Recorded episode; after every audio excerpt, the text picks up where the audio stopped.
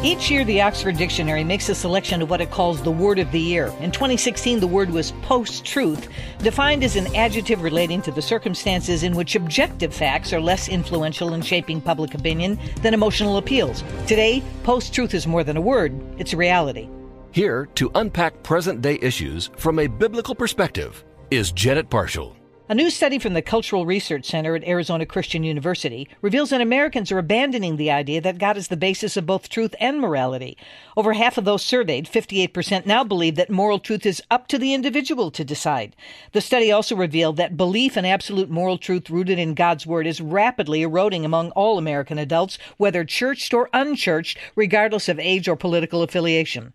The most problematic result, and the most stunning, was found among American Christians who now reject that that notion of God as the arbiter of truth.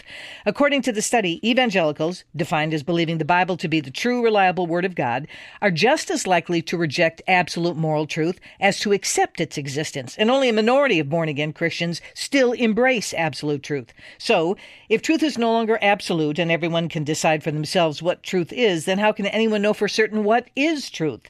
The results of the survey found that the most common notion is that God is the basis of truth, but it was a minority of only 4 out of 10 adults. Another 4 out of 10 believed that either inner certainty, scientific proof, tradition, or public consensus leads to knowing the truth. The remaining 2 out of every 10 adults said that either there is no such thing as truth or that they don't know the basis of truth. Dr. George Barna, whose name is universally synonymous with polling research, made a sober observation. He stated, Only half of Americans now believe in an all knowing, all powerful, loving, and forgiving God. Less than half believe the Bible is completely true and relevant to modern life. It's one thing to lack theological clarity regarding biblical perspectives on immigration policy or the end times. It's a much more serious condition when the general public outright rejects God as the source of truth, the Bible as the conveyance of truth, and the very importance of integrating a known, proven, and stable source of truth into our daily decision making and lifestyle. Harkening to a world before post truth, Dr. Barna noted, because God was described as the pure, perfect, and just creator whose character and motivations are impeccable, he served as the basis of all truth. The truth principles he provided to us in the Bible are consistent and pertinent to everyone in all situations at all times.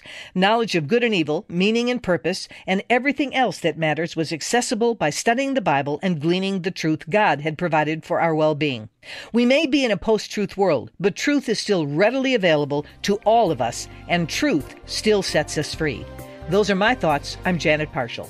For more information, go to janetparshallcommentary.org or email us at janetparshallcommentary at moody.edu.